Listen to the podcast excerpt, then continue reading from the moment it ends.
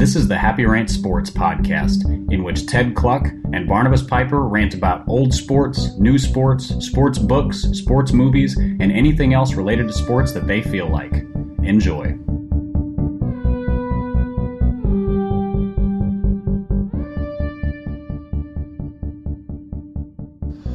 Welcome to the Happy Rant Sports Podcast. I am Ted Kluck, joined as always by Barnabas Piper and uh, Pipe. It's Father's Day. How's your uh, How's your Father's Day been? It's been good. I uh, got a gift from the kids this morning, and then ate uh, some like apple cinnamon roll gooey things that I got at the Nashville Farmers Market yesterday.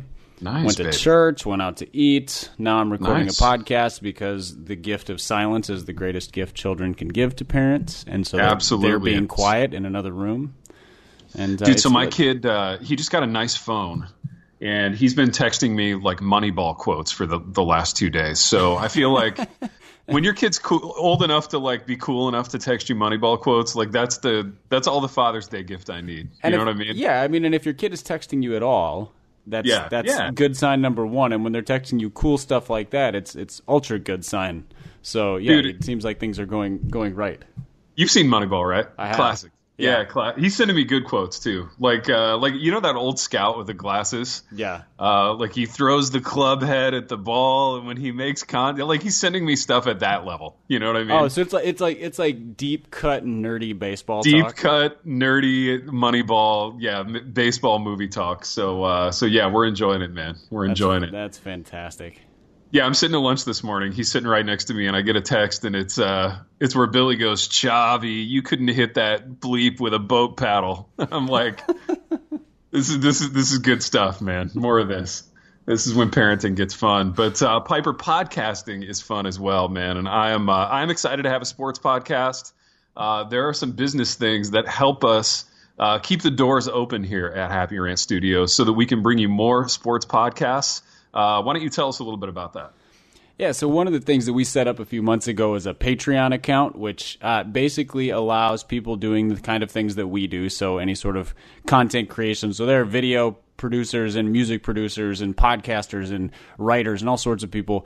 Uh, and it allows the people who are fans of that to be financial supporters on a monthly basis. And there's no you know, there's no limit on what you can do, like either on the bottom or the top end. So we have some people who donate like a dollar a month, and we appreciate them. And we have some people who donate like twenty dollars a month, and we re- appreciate them. And so, because the sports podcast is sort of additional to our standard happy rant, there's some additional costs that go along with it. And so, our supporters enable us to do stuff like this. And so, just wanted to put the request out there to our listeners to say, hey, if you have it in your budget, uh, to give us a few dollars a month. You can go to happyrantpodcast.com. There's a link there, or you can go to patreon.com and just search Happy Rant.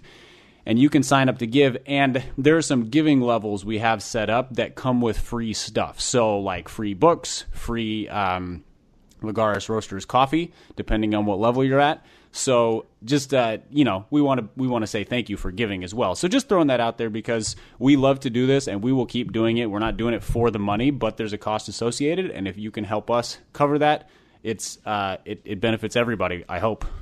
Absolutely. Or you could just send Seattle Mariners swag to me or Minnesota Twins I mean, that doesn't to- help pay the bills, but it, It does doesn't. keep us motivated. It doesn't keep the lights on and the doors open, but it keeps us happy and it, it keeps the talent happy. Sort of keeps were, the internal lights on. Yeah, it keeps keeps the fire burning bright. dude, it keeps the fire burning bright. It gets us through the dog days of summer, which, uh, Piper, we have a lot of baseball to talk about Yes, because. I am now a baseball fan. This is, uh, this is exciting. And I'm, I'm happy to report that like this has taken. Um, so it's, it's socked in now, man. And, uh, can I, can I just talk a little bit about some of the Mariners stuff that I'm enjoying? And you can, uh, you can lob some questions at me. I yeah, lob a few I, I would also like to questions you. congratulate you on prescient timing because you managed to Oh, unbelievable. jump. You managed to jump on as a Mariner. I'm not going to say Mariners bandwagon because I have complete faith that you will stick with them through thick and thin.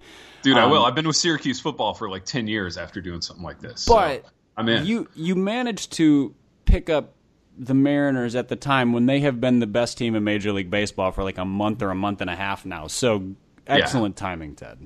Dude, thank you. Yeah, I did, and they are they are on fire. And, and pipe, I want to talk about just in generalities for a minute, and I'll I'll be eager to hear from you on this. But just about sort of the the pace and the rhythm of being a baseball fan is something that I've enjoyed over the last month. So I've gotten into this rhythm where, you know, it's summer, so I'm not teaching classes. I am working on a book, but one of the first things I do every morning is uh, is just fire up the game. You can watch these like eight minute condensed games on uh, MLB TV. So I just watch the previous night's Mariners games, and um, you know I run into my TV on the nice big screen, and uh, and I'm I'm watching my team in like eight minutes, and it, it's a really interesting thing because I think football fandom and the game of football itself is about these these big bursts. You know what I mean? So mm-hmm. you've got one game a week, and even on a play to play basis in football as a player, you're just you're working yourself up into this fever pitch where you you do this insane thing for a few seconds and then you rest. But I feel like baseball fandom is it's just so consistent. Like you know, every morning there's a game to look at. Nothing that happens in the game, win or loss, like really moves the emotional needle all that much. But it's just like a super pleasant thing to have in my life, if that makes sense. That is true um, between yeah. um, late March and uh, like mid August. If your team okay. is in the playoff race, then then all of a sudden that sort of like pleasant rhythm. I mean, it, it's like crickets and cicadas and tree frogs yeah. of summer kind of thing. That shifts because because the playoff push in baseball is is a whole different rhythm, and it doesn't compare yeah. to football in, yeah. because just because of the schedule difference. And I don't mean that one is better than the other. They're just, but like every day does matter when there's a you know you're vying for the last wild card spot or the division lead or whatever it is. So give it another month and a half, and if Seattle is still doing as well as they are now, you might not have nothing to worry about because you might be leading the division by 42 games. But yeah, yeah. But that that day to day rhythm becomes like you wake up in anticipation of either that night's game because you already saw the one that or, or the one the night prior, or to kind of dig into how did they win and like there's just a different level of excitement. Dude, totally, man, and I, I eagerly anticipate that, and I look forward to it. Can I just talk about a few things that I like about my new team? Yes. Um, number one, and I think I texted you a picture of this. The first thing I did after I signed with the Mariners, uh, I got online and I purchased a jersey. Uh, it is a powder blue like late 70s, early 80s vintage Mariners throwback jersey. It fits me perfectly. Um, it is a beautiful jersey. Maybe we can post it on uh, on social media in the show notes. But um, right off the bat, I was very happy with that. I'm happy that the Mariners had a powder blue era. I think I wasn't going to sign with any team that didn't have a little powder blue in their history. So um, that needed to happen. And dude, there's a there's a um, a podcast, a Mariners podcast called The Wheelhouse with Jerry Dipoto. Uh, Jerry Dipoto was their GM. Um, he is of indiscriminate age, but I would put him like just a little bit older than us, but not much. Um, which kind of pisses me off that there's a guy who's like that handsome and that successful and makes that much money that's just like a few years older than us. But um, yeah, those, podcast, those guys seem to be taking over baseball because the first it was Theo, Theo, Epstein, and then uh, yeah. uh, his right hand man, uh, who I can't remember, but who's the same the same sort of like handsome. Same ilk. He, yeah, he yeah. looks like some Yale Harvard grad type of you know preppy. Dude, right? These guys look like they should kid. have a like a sweater tied around yeah. around their neck. They should be on like the stern of a boat. And you know, the, the, twins have the same thing now. Dipoto, because because they're all they're all of like the analytic generation. And yes. so they, yeah, they, they come out of that sort of like, like Billy Beane was the first one, I should say, because he yeah, was, yeah. he sort of adopted it first. He was still young and handsome at that age. Now he's middle aged and less handsome. Um, sure but yeah, the the the young, uh, you know, the young attractive GM is a thing now.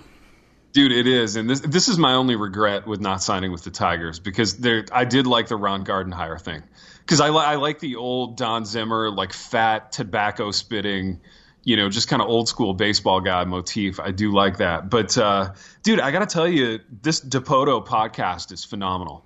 Um, I feel like just getting up to speed with the Mariners and getting to know kind of the the ethos of the team. So the the show is weekly. Um, it's hosted by some like in-house Mariners talking head and Dipoto, and he just he just lobs all these interesting questions at the GM about player acquisition, about trades that they've made, um, and some fun stuff too, like what's it like to be on the road as a as a player. Dipoto was a pitcher in the early '90s. Um, it's just a really, really good listen. It's a really fun podcast. A lot of baseball teams will have like you know the newspaper of record in that city will put out a podcast that's basically just a a mashup of you know highlight audio clips and, and post game interviews and stuff. But yeah, and uh, they, they almost the the only time those are of value is um, you know is like the trade deadline and things like that sure. where, where they may have they may have information. some information but for the yeah. most part those are really boring oh they are they're really really boring which is why you know this dipoto thing is is so nice and i think you know there are very few gms that could pull off talking about what they do with the same sort of panache that they actually do what they do.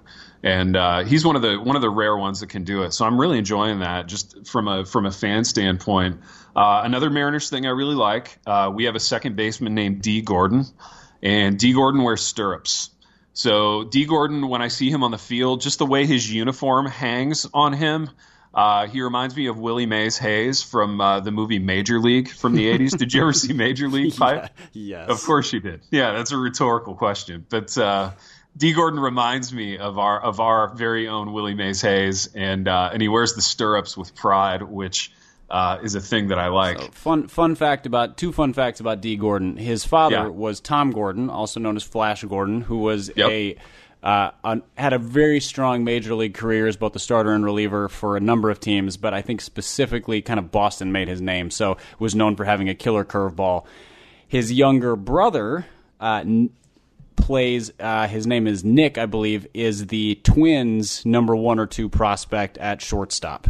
No and, kidding. Yes, so he will likely be up with the Twins this year. So our two favorite teams have some family connections. Dude, that's so interesting. Can we can we put a pin in that for a second and just and just talk like deep dive Dee Gordon stuff? So the name Dee Gordon, and without doing any Google searches, I like I feel like there's been a Dee Gordon in every professional sport. Didn't one of them like win the dunk contest in the '90s for the that was, Celtics? That was Dee Brown, but Dee Brown. Okay, yeah, when yeah, he my bad. Was he? No, that was Cedric Ceballos who did the shirt over his head thing, right? That was Cedric Ceballos. What did oh, no, Gordon do? No, Cedric Ceballos one of them did the. I think one of them did the headband over the eyes. The other one did the shirt over the head. I think, but I could be okay. wrong about that. No, you're right. It was some eyes obscured thing for both of them. But uh, but I, I, yeah, I don't remember what the what the means was, as it were. But uh, and there's definitely dude, been a couple a couple D's with sort of innocuous last names in the in football as well in very recent years. And I can't. I mean, again, it's innocuous, so I can't remember them all. But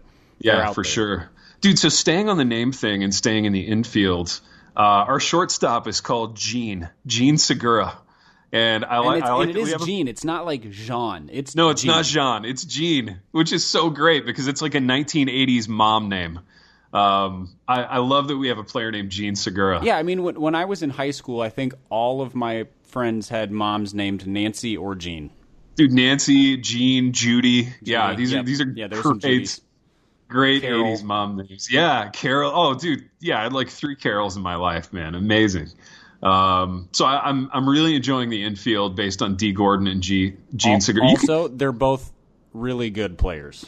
They're very very good players. Very fun to watch, dude. You could make the argument that D and Gene were both 1980s moms names. You know, D would be a little bit less prevalent, but I I, I remember there. I feel like Dee was the like the fun mom yeah. And Jean was like the the the steady hand mom.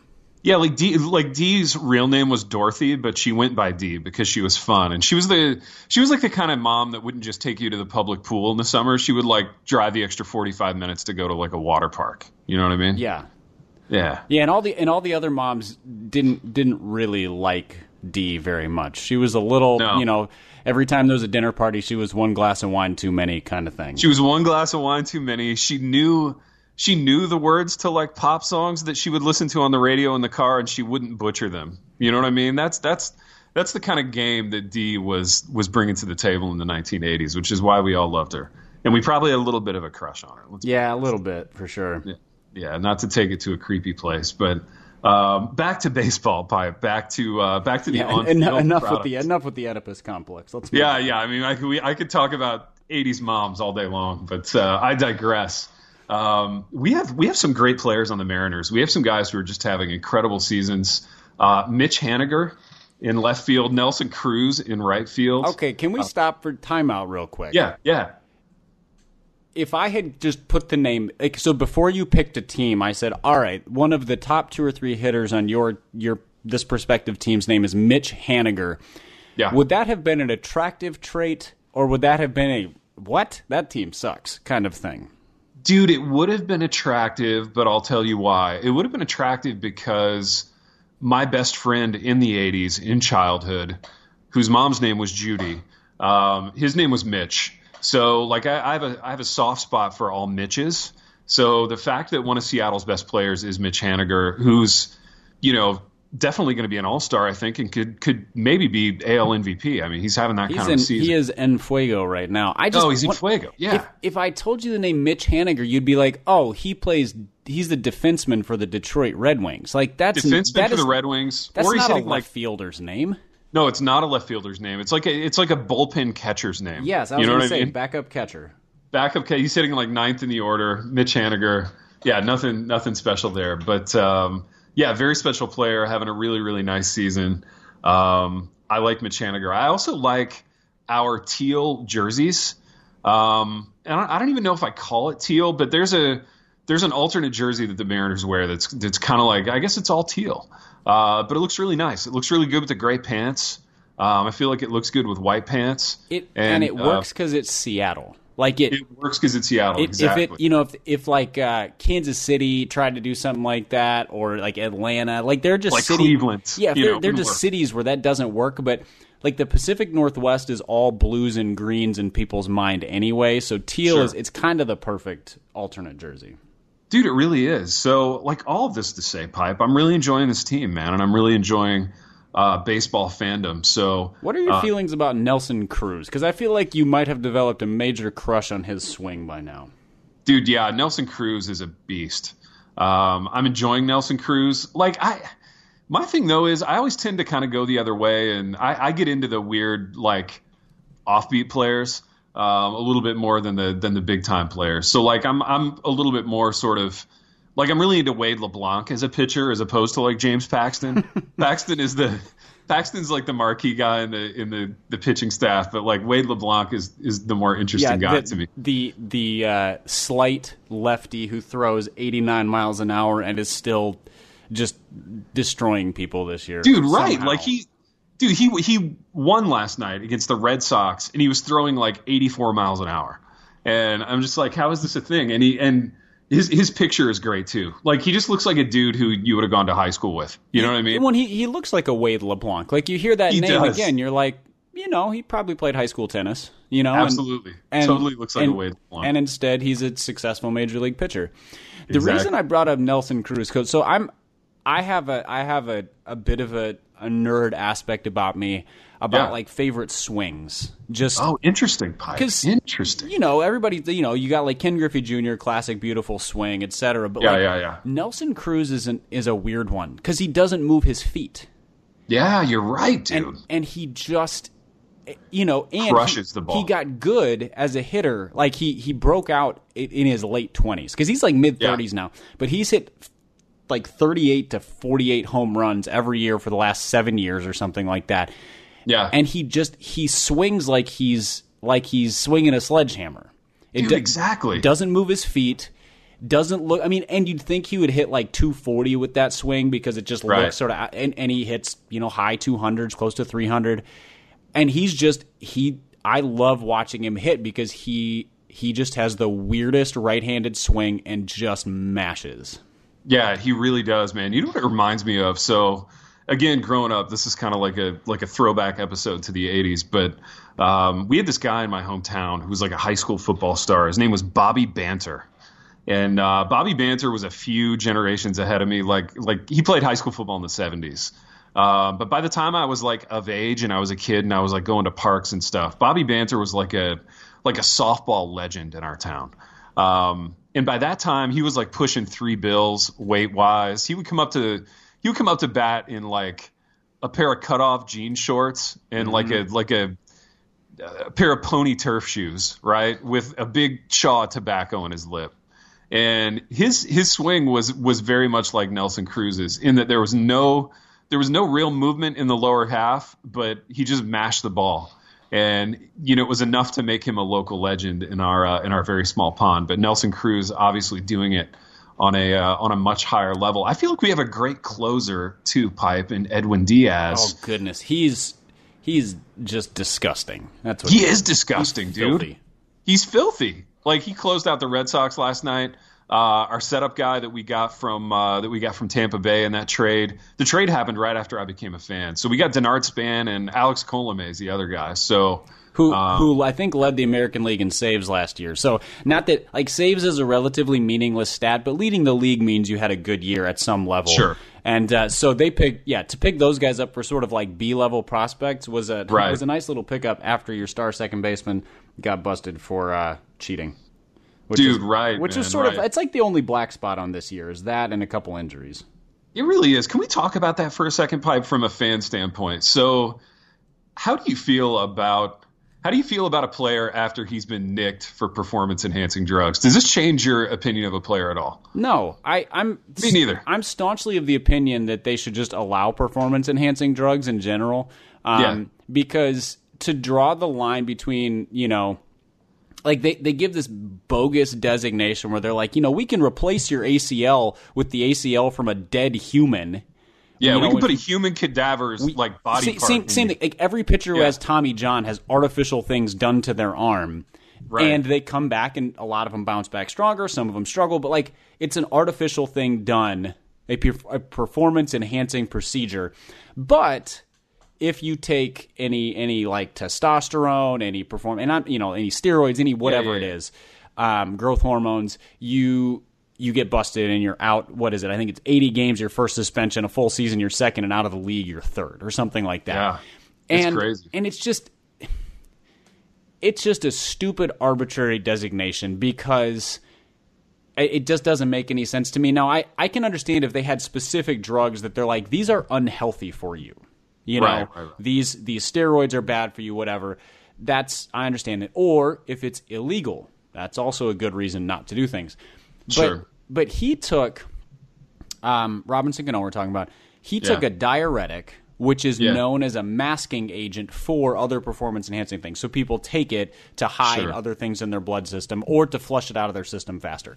Yeah. And um and he got busted for it. And he's been a like a respected player and a Yeah. really good player whose body hasn't changed between the age of like 22 and 34.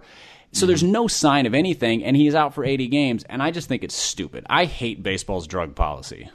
Dude, I'm with you 100%. And it's it's crazy because I mean, if you are a gross old man with like a little bit of money in your pocket, you can go to one of these anti-aging clinics and get steroids and growth hormone and all that stuff like right off the street anyway. I mean, it's it's crazy. And I'll tell you this too, Pipe. This is, we're going to break a little news on the program here today. Um, if I wasn't like married with kids, I would for sure take steroids.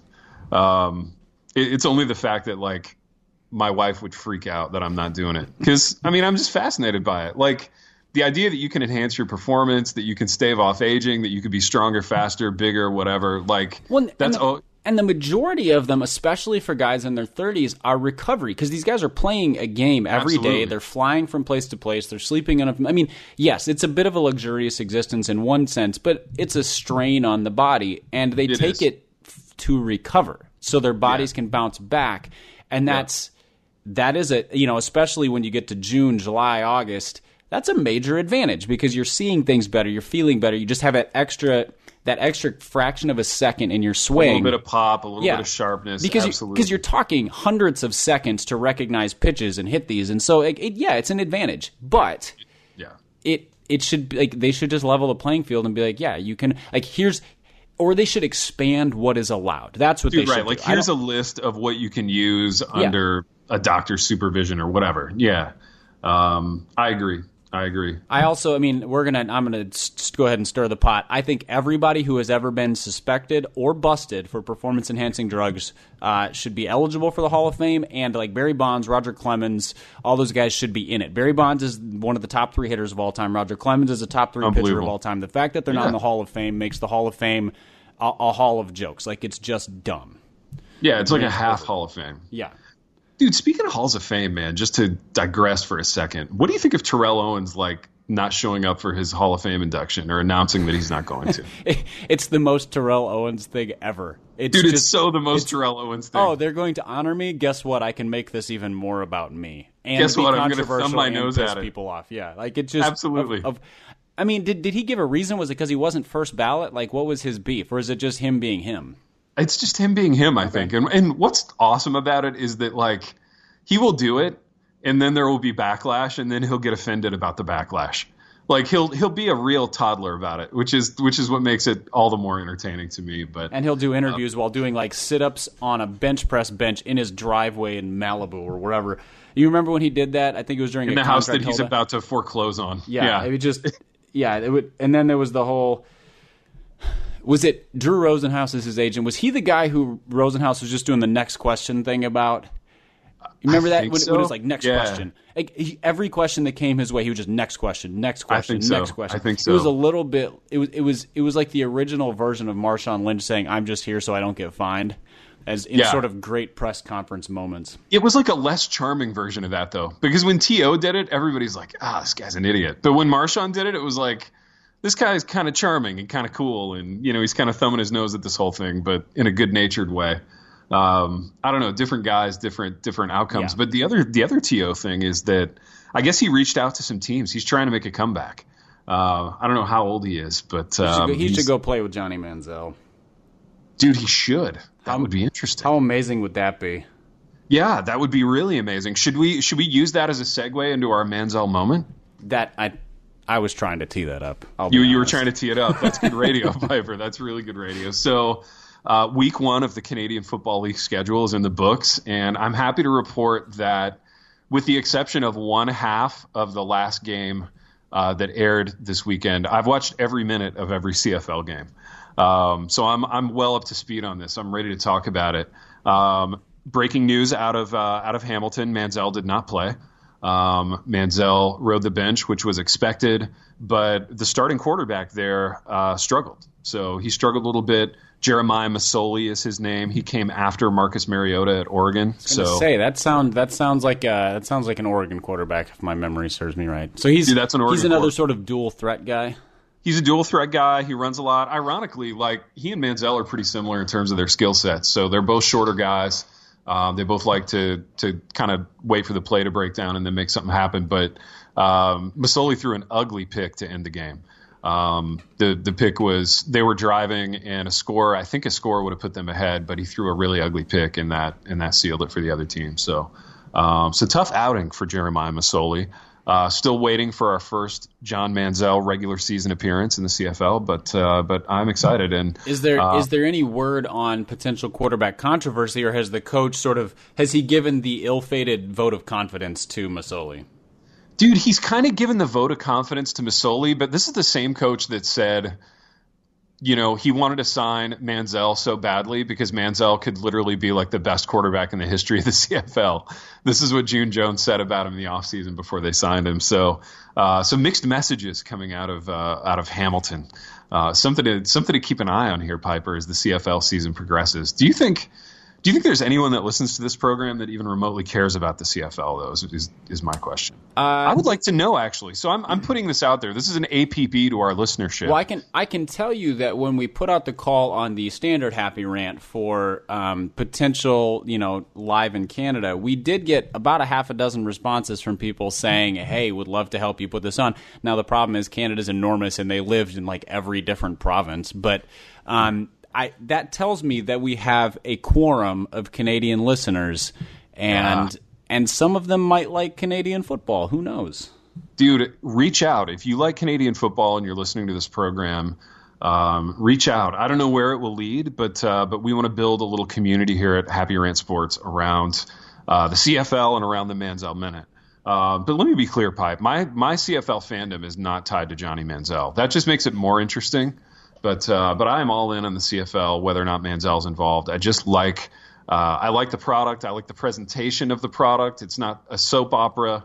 Um, there's no politics involved. I mean, it's just very straightforward football. And, yeah, it's uh, it's it. the highest level of football that seems untainted by um, you know, like recruiting, like anything that bring that money brings. You know, so you've got recruiting, Yeah. you got free agency, you've got prima donnas because it's Yeah. it's it's high level football. Yeah. Uh, there's none of like the college coach diva ishness, you know. So so no Yeah. no Nick Sabans or Urban Meyers or whoever's. Yep. There's there's no like NCAA ruining everything by being the worst organization in history. Um, Yeah. And there's none of the NFL like can't get out of its own way by doing really stupid PR things. Yeah. And so and there's no oversaturation. There's Yeah. no there. There's not too many franchises. nobody's too rich. exactly. which means Yeah, that people are there to play football because i think every i have to imagine every one of those players is there for one of two reasons they love football or if they're Yep. at the top levels they it's the only chance to get to the nfl or back to the nfl once you're out of college Dude, yeah, and and that's the cool thing about the CFL though, and I don't know if, if this is like a directive from the league, but you know when they when they interview the players, it's not all like I want to get back to the NFL. You know, there there are guys that seem to like genuinely enjoy playing in Canada, and and there are definitely guys in that league that, from a talent standpoint, could be in the NFL. You know, like a Duron Carter, Chris Carter's kid plays for Saskatchewan. Uh, James Wilder Jr. is the son of, of James Wilder, who played for the Bucks in the '80s. I mean, these are these are elite players who would be, you know, I've got to think they would be starters in the in the league. But um, you know, they're they're not talking in every interview about I can't wait to get out of here and, and get back to the NFL. You know, there seems to be an appreciation for the league, the culture, um, you know, the playing experience in in Canada. So uh, it's just a fun product, man. Fun uh, fun league to watch. Uh, I'm enjoying it. I'm I'm glad it's back, and I, I have to give a little plug to uh, some friends of mine north of the border, uh, Travis Cura and Brazilian Tie. They run the best uh, CFL podcast. It's called the Two and Out CFL podcast. Um, they mentioned me on it one time. that's a great name Yeah, Two and Out CFL podcast is great, man. They do a uh, they do a week preview and a week recap. Uh, they run down all the games, and and the other thing they do in the Two and Out that I love is. Uh, stadium culture in Canada, like unique food items are a big part of it. So uh, every week it seems like they'll run down a, uh, a unique item of food that you can get in uh, in the stadiums in the CFL, and it sounds without it trying sounds to put you on the spot because i realize it's always tough to remember things when, when people Yeah. ask their questions Uh, do any come to mind from recent episodes that you were like man that sounds disgusting or do. amazing or whatever Yeah, one one absolutely comes to mind, and I think it's in Saskatchewan. They do like a like a foot long Polish sausage with pierogies on top. So you know pierogies are like that pasta thing with like potatoes on Yeah. the inside, and you put gravy over Yep. it. Uh, it just sounds amazing. So like a foot long Polish sausage with pierogies on top. I don't even know how one would would go about eating that, but uh, but I, I've got to With think it's a great smile. experience with a smile. Absolutely, absolutely. So Piper, speaking of a smile, and speaking of athletes that we remember fondly, uh, our last topic for today is uh, athletes whose careers ended too soon. So uh, as we think back on our, our sports, on our sports fandoms, uh, I'm sure we can all think of guys who we just wanted to see more of, uh, and for whatever reason, their careers. Uh, were ended prematurely. So, who comes to mind for you in this category, Pipe? Let's let's throw a few names out there. Yeah, so I as I was thinking about this, I felt like it could go kind of a couple routes. There's the guys whose careers were just like abruptly cut short, like Yeah. um, Terrell Davis, for example. Sure. Oh, Um, yeah. who was Great he one. had a, I think he had a six year NFL career, was the best running back in the league for half of that, Yep. and then was gone. I think degenerative knee condition was was it. And then there's guys like say Grant Hill who were spectacular for Yeah. half his career, brutal injury, extended his career well into his 30s, but was just sort of a role player thereafter. So Yeah, I it feel was like never the same. Both fit the bill because like their career as a star was finished because of injury. Um, so those are two guys who came to mind. But but the uh, the the one guy who came to mind, the guy who actually inspired me to send you the question was Kerry Wood, the pit- pitcher for the Oh, dude, Cubs. Yeah. Because Kerry this- Wood, man, is the- overpowering. yes, this is the 20 year anniversary of his 20 strikeout game. You know, so they Yeah. were showing highlights, and I just Dude, are you serious? It's been 20 years since Yeah, that? Judas old. H. Priest. Oh, So struck Yeah. out 20 Astros, and not just this was not like a scrub Astros. This was the Bagwell, Biggio, Derek Bell, just loaded team. Um, and he just destroyed them at Wrigley Field 20 years ago in May, I think it was. Yeah. Yeah. And uh, and then you know, so he pitched really really well, and then but he was he was just worked. Just you know, it was kind of an era before they they cared about pitcher protection, and Dusty Yep. Baker was known to even overwork his pitchers a little bit more than the average guy. Yeah. And then he was just done. Like he he retired because he's only he's only forty now. That's incredible. And there are pitchers who are still pitching at 40, and guys like Oh, absolutely. Jamie, like Bartolo Colon's 44. Now, granted, he's he's an exception to every pitching rule, but but uh, yeah. but I mean, Kerry Wood, we we lost 12 years of a career potentially because know, man. because of injury, uh, and uh, so yeah, it's he was the one who. Uh, he was the one who came to mind initially. that's a he was great so one. overpowering and amazing to watch. That's a really great one to start the list with. And I remember about that, like, there was this really fascinating and, and kind of tragic dialogue every year about Kerry Wood's level of readiness, you know, and there were all there were always all these features about, you know, what did Kerry Wood do in the off season and how his arm is feeling. And there was always this tinge of of hopefulness, like this could be the year that we get back to like the real Kerry Wood, but it never happened. And um, yeah, that's a that's a common refrain in sports, but uh, that's a great one to start us off with. So I have a couple from a similar era. These are both quarterbacks. They're both uh, NFC North type quarterbacks. Um, the first one is Jim McMahon. And I realized that Jim McMahon had kind of a long career, but he really only had like a three or four year window of being truly elite. So people forget that Jim McMahon was like an NCAA record setter as a passer at BYU. So he came out of that LaVell Edwards BYU situation where he just threw the ball all over the field, uh, came to the Bears 83, 84, 85, had really good seasons. Um, but then really after that, just had trouble staying healthy. And I don't think he ever played a full 16 games after that. Um, he may have never played a full 16 games in his career, to be honest. But uh, Jim McMahon was one who, if he had been able to stay healthy, I think he would have been a very special quarterback. The other one, and this one's kind of an alternate Brett Favre history, is what if Don Majkowski had stayed healthy? So Majkowski was the quarterback in Green Bay that that got Wally pipped by Brett Favre. Uh, Let's just say, as a Vikings fan, I wish he had because Brett Favre made me miserable for a long, long time. Dude, right. So those Packer teams kind of sucked. Like they were bad teams, and Majkowski was like the the little flicker of hope. He was he was kind of a runaround guy, kind of a playmaker, a little bit Manzielian in terms of you know what he would do. But Packer fans, I remember, got really excited about the Magic Man was his nickname, Don Majkowski. He had a great blonde '80s mullet. Um, was was kind of a cool looking dude, looked good in the uniform, and uh, then he goes down, and the rest is history. You never you never see or hear from Don Majkowski again. So um, it would have been interesting to see how the how the Packer experience would have been different had Brett Favre remained a backup. He probably would have just like gained 20 pounds every year, eating cheese and drinking beer in Wisconsin, and and he would have been a guard by the end of his career, maybe. But uh, those those are two that, that are interesting to me. And I've, I, I've I guarantee more. if you asked him, he could uh, he would have said, "Yeah, I can play guard." Absolutely, man. Absolutely. I've got some more, but I want to hear. Uh, I want to hear a couple from you, Pipe. I think so. Here's an under uh, here's an underrated one for NBA fans. Um, Brandon Roy, Okay. former shoot- Interesting. so he played shooting guard for uh, the Portland Trailblazers. He was drafted out of the University of Washington, and when he came Yep. into the league, everybody knew he had no cartilage in his knees. Yeah. and he was a spectacular basketball player. But he was sort of like James Harden version 1.0. The current James Harden is 2.0, where he was he was a big-bodied, super strong, played the angles, great passer. He wasn't as athletic as Harden is. Um, Yeah. Not quite as explosive, but averaged 20 points a game, averaged a bunch of assists. You know, he's sort of a triple double threat every game.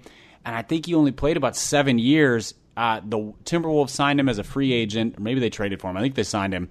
You know, he played like 25 games with them and then washed out because he, he could no longer run or jump, which are relatively important in basketball. Those are both rather key to basketball. But the thing that killed me was like if he had good knees, Yeah. he could have played till he was 40 because he was an angles player and a, and he Mm-hmm. was so smart, pretty good shooter. He would have been able to play forever because he, you know, he wasn't he didn't rely on elite athleticism and instead we only got a few good years of him and then yeah. RIP Brandon Roy. Dude, I uh, I'm glad you mentioned that, man, because that's a sports thing. That's a sports storyline that I love, where teams are just like, we're so in love with this player that in spite of all the medical red flags, like we're just going for it. You know what I mean? Well, like we're just Portland, especially, is good at that over the years. They've uh, They are. Imagine. They- they- I mean, they had they had Bill Walton at one point. They Sam Bowie. Sam Bowie, uh, Yeah. which was not a great pick. Greg Oden over Kevin Durant, also. Oh my goodness, yes, dude. This is the Portland thing. Portland specializes in this. This is their mo. So who's who's defective in this year's NBA draft that they can like sink their future I, into? well, here's the thing: they've been good enough now that like it has to be a top five pick for it to matter, and they, you know, they're a Right. playoff team, so they're you know Yeah, they're picking yeah, in like true. their twenties, and so it doesn't matter. Um, but- Exactly. But, yeah, they've they've uh, they've had a few winners over the years of guys like Greg Oden is that is actually what is one of the guys on my list because he. I mean, I think everybody knew he was going to have injury problems. Yeah. But I don't think anybody expected him to play, you know, 11 games and then just disappear. And he Dude, was, right? He was just done. and he was such a I mean it was back when big men really mattered and he Yeah. was you know he was 7-2 or 7-3 he was still sort of growing he was an elite shot blocker he he was built like an athlete not sort of Yeah. Manute Bolish or Shawn Bradley-ish He had the And- face of an 80 year old man, Yeah. though, like the chief Robert Parrish, which is Oh kind yeah, of an interesting. the thing. guy was 18 going on 74 Exactly. and, uh, Exactly. yeah so and then and just he's a hard one to talk about because like his NBA career never even really got started but it, it he clearly washed out early Dude, I like that one because he was kind of right at the end of the big men mattering era. You know, I mean, really after Greg Oden washed out, um, that was kind of the end of it. You know, that was the end of the traditional center. You know, the traditional like seven foot plus like. Well, yeah, because then know. then LeBron went to Miami and they showed that you can win with an undersized team full of explosive wings and shooters. And Absolutely. and then Golden State perfected it. Um, the last team that thrived with a like was really really good with a big man was that like the Orlando Magic uh, Dwight Howard team yeah, where but again it was him and four shooters and so he just you know cleaned up all the misses and stuff. But yeah, it, Dude, so was- in an alternate universe, if Greg Oden stays healthy, um, has some success in Portland, do you think we're still living in an environment where like standard big men are are valued? You know what I mean? Like, I, I just wonder how it would have changed like trend thinking in the NBA. I mean, LeBron still probably would have gone to Miami and, and Yeah, I mean. I, I think I think the same be a moot I think the point. same move would have happened because the main reason it happened was just because of math. People Yeah. realized that oh, we get we get more points. Uh, three points is worth fifty percent more than two points, and so you can shoot thirty five percent on threes, and it's like hitting half your twos. And and the just the geometry of the game shifts. Not to mention that they changed defensive rules, and that you know that made it a little bit that made it a little bit harder for both um, big men on defense and big men on offense. And so now you get like there's di- big men still really matter. They just matter in a different way. And there's not any who you're like just throw to them in the post and they're going to Shaquille O'Neal the other team into oblivion. Dude, right. They matter in a different way. They have different skill sets. So yeah, the big man has kind of evolved, but um, but it hasn't gone away. So I, I have another one. I have another football one. Um, this is actually still playing, so I don't know if he qualifies for the list per se, but um, it's RG three, Robert Griffin III, and I feel like for I think all he qualifies because to say that he's still playing is sort of a it's kind of a reach, sort of a loose know? definition of playing. Right. If by if by he's on a mini camp roster in in April, we mean that he's still playing, then he is. But uh, yeah, so Robert Griffin III, dude, people forget. People forget how good he was. People forget how perfect he was for you know the Kyle Shanahan kind of situation that he was in in Washington when he was healthy. Um, this was this was an unbelievable player with a really high ceiling who could do a lot of things. Um, he had a great arm. He had world class speed. Um, granted, I did write a book about him, so I'm a little bit biased, but um, I would have I would have loved to have seen. But seen. he was everybody's darling as a rookie. he was everybody's darling as a rookie, and his ceiling was so high. I mean, I think you know as as time kind of kind of told in terms of you know him getting banged up, him being damaged goods, him you know rushing back into action too soon. I mean, all these things happened, and they all conspired to kind of ruin him, I guess. But you know, this was still a guy with a freakishly high ceiling, and then he was supposed to be like so michael vick broke everything in the early 2000s and then Yeah. robert griffin came along and they're like oh that's michael vick who can complete 65% of his passes you Exactly. know he and so he he was I don't know that he was quite Vick as an explosive runner, but I mean, just sort of that that that total package of athleticism yeah. and passing, and he he was incredible as a rookie. He was. He was incredible. He was de- deployed incredibly. He was used perfectly. Um, you know, from a scheme standpoint, this was this was an exciting player, and so he gets hurt. He gets rushed back into action. He's never really the same when he comes back. Um, Washington kind of settles for Kirk Cousins, and the rest is history. You know, Kirk Cousins does just well enough to like never really get the commitment from he, he never gets the marriage proposal from Washington. Washington continues to date Kirk Cousins. And you know RG3 kind of bounces around. He gets hurt again last year in Cleveland. Now he's now he's with the Ravens on, you know, a, a kind of a backup to the backup sort of deal where you know he'll be in the same quarterback room with with Joe Flacco and Lamar Jackson, which is weird. But you know, this is a guy that I would have seen. I would have loved to have seen a few more healthy prime RG three, yeah. you know, years. I think it would have been a lot of fun. Yeah, he was. I mean, I think, I think he came along about three years too early because because I, I mean it was a you know it was a fluke injury, but also teams were not quite at a point of setting a mobile quarterback up to be a real dual threat. Um, yeah. They they because he got destroyed. I mean, he he yeah, took yeah, so many hits, which only Cam Newton does okay taking those hits because right. he's a 260 he's, he's the incredible Hulk who can throw. Um, right. And I think it's different now with the way they're used. You know, they're using the run pass option and moving quarterbacks around. Like they're using quarterbacks' mobility. Like look at the way Russell Wilson plays.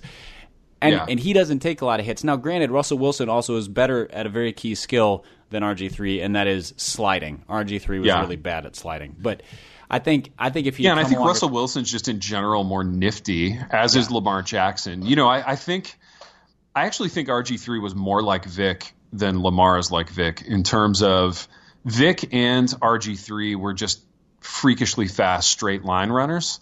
Um, you know, but but RG3 didn't necessarily have the niftiness in the broken yeah. field. I mean, you watch Lamar and it's like watching Barry Sanders. You know, it's ridiculous. Like the guy can do everything in terms of changing direction. Yeah. But he, dude, here's an interesting question vis-a-vis RG3.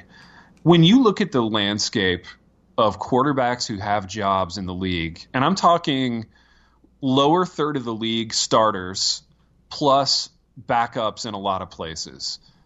Why isn't RG3 like in that discussion more? Because I mean, I look at some of these jokers that have jobs in the league and I'm just like, you know, the guy was a former, you know, number 2 overall pick. I mean, he's got this incredible body of work as a rookie. Like, why why hasn't there been? And, and maybe he's a douche. You know, maybe he's just yeah. I, I think. well, I think he had a. I mean, he might be recovering that now because I just read an article the other day, mainly because of my crush on Lamar Jackson, um, yeah.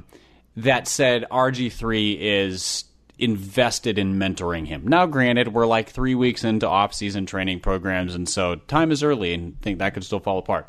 But yeah. I think he had a reputation for a few years as a guy who still considered himself the number two overall pick. You know, he was Mm-hmm. He was on par with Andrew Luck. He was this yeah. this great player, even when he was no longer such a great player, and he was not willing to. I think if he had if he had gone to his agent and said, "Just get me on a roster somewhere, and I will grind and I'll work," I think he probably would have, you know, found his way into yeah. either either a, a solid backup job or potentially, you know, competing for a starting job. You know, think about like Houston before yeah. before um, why am I blanking? Deshaun Watson Deshaun there, Watson. Yeah. I was going to say DeSean Jackson. That's a wide receiver. Yep. Um, they they had no quarterbacks. They absolutely right. could have used him, but I don't think he had put himself in that position. Maybe he is now. I hope you know yeah. he's still young enough that he could have another six years in, in the league, seven eight years absolutely. in the league if he if he can if he can make it work. Yeah, for he, sure. He also and he also may have really lost something too. Like he, you know, sometimes, sometimes yeah. guys get injured and they just never come back. Yeah, that's right. That's right. Yeah, I mean, you wonder like, does Jacksonville win more games with a healthy, you know, Robert Griffin III or with Blake Bortles? You know, I mean, it, it's a it's a funny thing, and I realize you can't draw straight lines. You know, you can't make that one to one comparison because there's a a lot more that goes into the job than just you know an arm and a set of legs, and, and as we all know. But it is a it is an interesting thing to think about. Pipe. Any other compelling names on your list of, of careers that ended too soon? Yeah, I've got I've got two others, and they're very similar players in different sports. Interesting. Um, Lay them on me. One is Johan Santana, who okay. was so Johan Santana was the Twins' ace pitcher for five or six years in the early 2000s. He won mm-hmm. two Cy Youngs. He should have won three, but Fat Bartolo Colon stole one from him because it was back when they really cared about wins. Colon had like 150 strikeouts and a 350 ERA, but he won 20 games. Johan won 16 mm-hmm. games with like a 2.0 ERA and 280 strikeouts and didn't right. win because the media is dumb. Um, then he got the Twins didn't think they could re-sign him, so they traded him to the Mets at the peak of his powers, yeah. and he blew out his shoulder. And mm. I mean, he was he was just he was a dominant pitcher, and he was also the kind of dominant pitcher who likely could have aged well because yeah. he he he knew how to pitch pitch, not just live off of a you know a big fastball. And yeah. so there's he's one. Uh-huh. Priest Holmes is the other. Oh, Priest Holmes, dude. Good name. Good name. So, and honestly, I don't remember what happened to Priest Holmes except that he went like back to back to back years with the Chiefs, just exploding every statistical measure. So, 2,000 total yards. Did he might have rushed for 2,000 yards one year. I can't remember. I mean, he was just. I think he did. He yeah, caught he like 70, 80 passes a year, and then he just disappeared. And I think it was a knee injury. But dude, what you're describing, there's a certain like subgenre of running back in the league that just has this, yeah, this freakish like three or four year span, and then they flame out. You know what I mean? And and I think part of that is a function of the position. Sometimes it's a you know a catastrophic injury of some kind. But I think I, mean, I think just, Holmes was another guy who I think he got his chance at like 26 or 27 Oh yeah, he was an undrafted free agent. And so I mean, he bounced around for a while. And so he, you know, when he was doing all that, it was like at a running back's peak years, you know, those those yeah. late twenties. And so if it was injury, then when he came back, he was thirty one or thirty two, and that's you know that's like eighty four for a running back.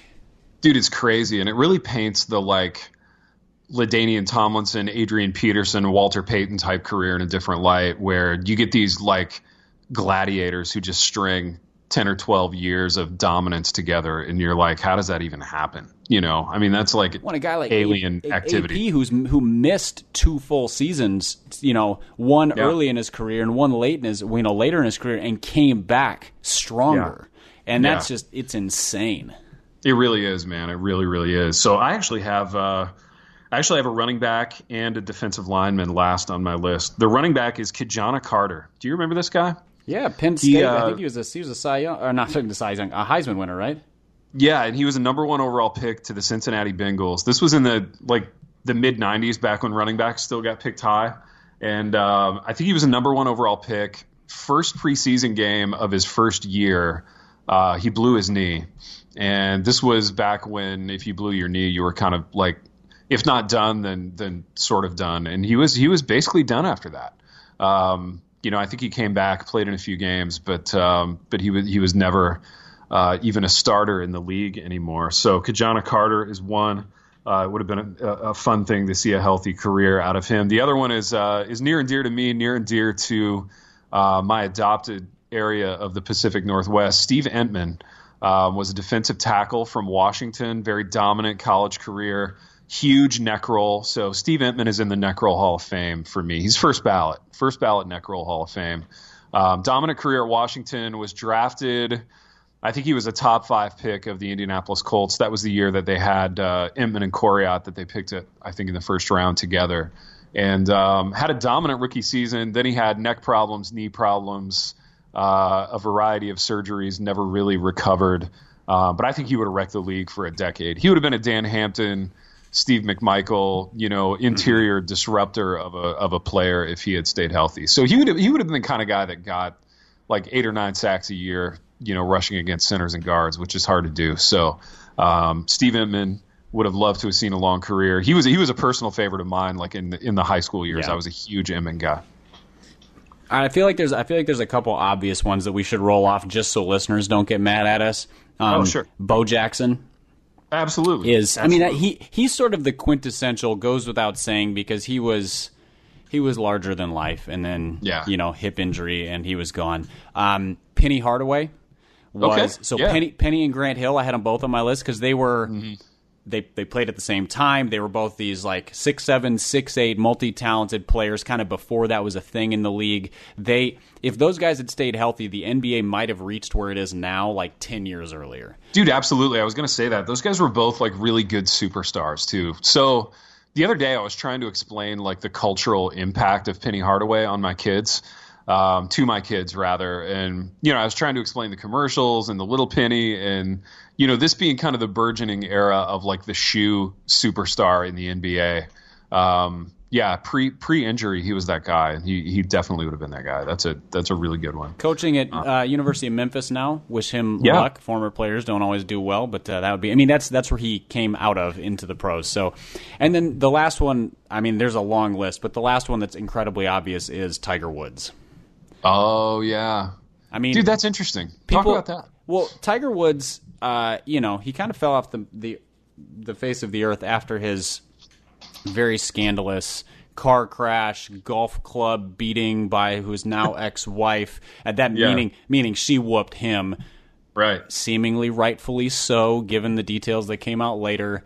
Um, Right. But it was a knee injury that derailed him. Not Yeah, not- that's true.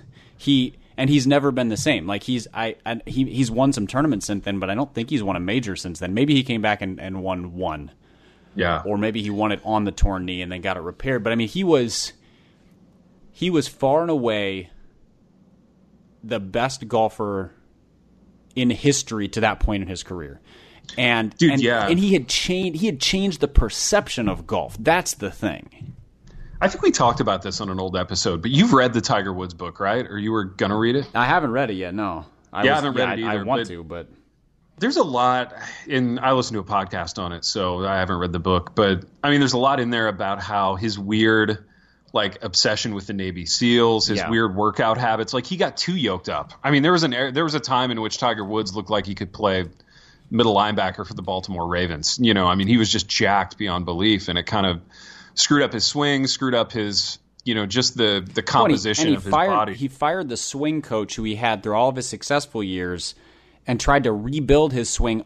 And I think who was it? It was um, the long Wright Thompson wrote this Yeah. incredible long form piece. If you just Dude, that search- was so good. If you I just search uh, listeners, Yeah. if you just search Wright Thompson Tiger Woods, you know it's I don't know twelve thousand words or something, and it's it's brilliant. But he talks about how it was like there's no reason for Woods to do that other than he was bored and wanted a new challenge. It's almost like if Michael J- Yeah. Jordan had been like, you know what, I think I'm just going to be a lefty this year. Um, Exactly. And it was so it, was, it he. I mean, I remember in high school and college. Like I don't care at all about golf. I loosely Yeah, pay attention same. to it because I kind of follow all sports loosely. But I would tune in to the Sunday round of majors because Tiger Yeah. Woods was playing. I would tune in to watch the red shirt, the red Nike shirt, just sweep the field. Uh, and yeah, I, he was a rock star. He was dominant. I have not watched a round of golf since he stopped competing in majors. That's and, and I Yeah. think and I think I'm- he did that to a you. lot of people like me. Mm-hmm. So he's Yeah, he he was that he I think he's sort of the quintessential like what might have been. Oh, most definitely. And he brought a, a huge kind of new audience to the game of golf. And he sort of he he was that bridge between yeah, golfers being like kind of fat smokers and Sansa slacks to to being elite athletes. You know, he was the he was the guy that kind of ushered in that He transition. put John Daly out of business, let's say. Yeah, dude. So I'm glad you mentioned Wright Thompson. I'm a huge admirer, huge fan of of Wright Thompson's work. Um, let's do this for our final, like, you know, and I, I know we've been going for almost an hour, so we should we should wrap it up. But uh, instead of a book recommendation, let's let's answer this question: What sports writer's career would you want? So, I mean, if you could if you man. could swap places, if you could have any sports writer's career, who would it be? Man, oh man, that is That's a tough. Maybe that deserves its own. That might deserve its own segment, to be honest. yeah. I mean, the the the quick answer. Yeah, let's make that a segment. Let's not do a Let's quick do answer because that way we can talk about some different great ones. Plus, I want to put a little thought into it. But that's that's a really good question. Yeah, yeah. So okay, let let's end with this. Favorite Wright Thompson long form piece.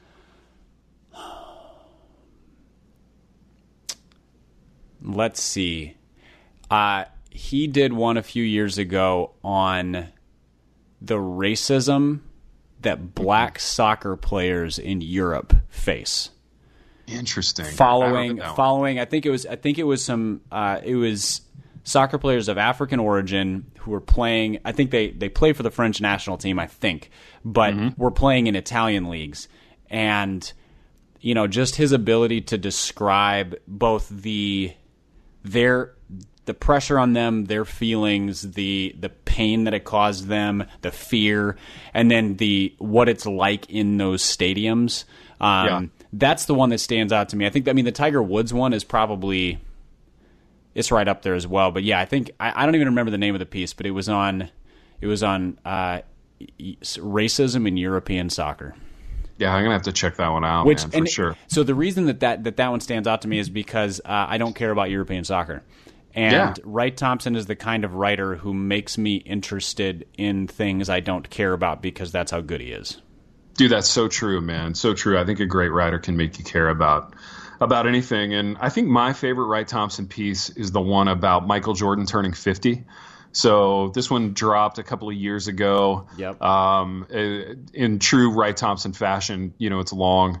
Um, he spent some time with Jordan in uh, in Charlotte as Jordan was trying to, you know, uh, be a GM basically and and and be a front office guy rather than you know just being this dominant player. And and it was really like tinged with sadness because I mean I think at the end of the day Jordan is a player. You know, Jordan is a savage physical being and for him to be behind a desk, you know, trying to make trades and trying to be the you know, the front office guy was just not a it was not a perfect fit. And I think at the heart of hearts, Jordan always wanted to play and he always wanted to to dominate people in that way. So uh, great read, Wright Thompson, a great writer, and Pipe. This has been a great podcast. Um, I enjoy doing Happy Rant Sports. Again, hit us on Patreon. Uh, tell us that you like the program, support us a little bit, and we will keep putting those out there. Um, Piper, I've done what I always do, which is get to this point of the program and not have a name ready. So, um, of all the names that we that we bandied about today, what's who's our uh, who's our sign off name? Um, how about one we didn't bandy about? And it's another. Okay. It's it's my favorite all time baseball player who's I, I left him off to, so as not to be a homer but okay. uh, his career was cut short by injury, and it's Kirby Puckett. Oh, Curb, absolutely. This has been the Happy Rant Sports Podcast. Thank you for listening, and until next time, Kirby Puckett. The Happy Rant is brought to you by Resonate Recordings. If you go to resonaterecordings.com, you can see the full range of services they offer. So if you're considering starting a podcast, they are the ones we recommend going with. Again, go to resonaterecordings.com to see their prices, to connect with them and ask any questions, and to see what they can do to help you launch, edit, master, and improve your podcast. Again, go to resonaterecordings.com to see what they can do to help you launch and improve your podcast.